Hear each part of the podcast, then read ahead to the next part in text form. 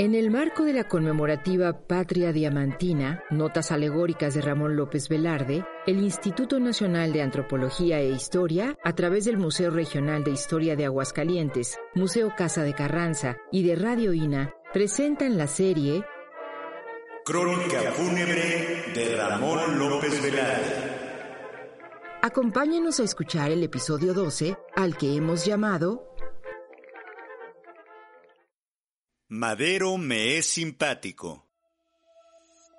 En 1908 era claro el sentir de muchos mexicanos que estaban en contra de la dictadura de Porfirio Díaz, quien llevaba en el poder casi 30 años. Uno de los principales actores de esa oposición política fue Francisco I. Madero, el candidato antirreeleccionista que se postuló y perdió en las elecciones de 1910. Ramón López Velarde no dudó en unirse a las filas del maderismo y de manera activa escribió un gran repertorio de artículos y críticas políticas relacionadas a las facciones revolucionarias y a la revolución como tal. En la batalla de Zacatecas, el 23 de junio de 1914, la división villista mató al sacerdote Inocencio López Velarde, tío del poeta.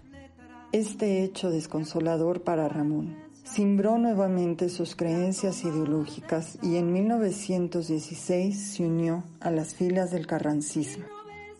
Al proclamar el antireeleccionismo, tuvo Madero una actitud caballeresca, un gesto bizarro, una palabra de justicia.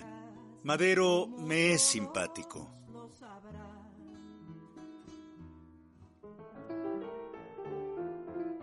Fragmento de las notas periodísticas de la época encontradas en la hemeroteca del Museo Casa de Carranza con relación a la crónica de la muerte del poeta.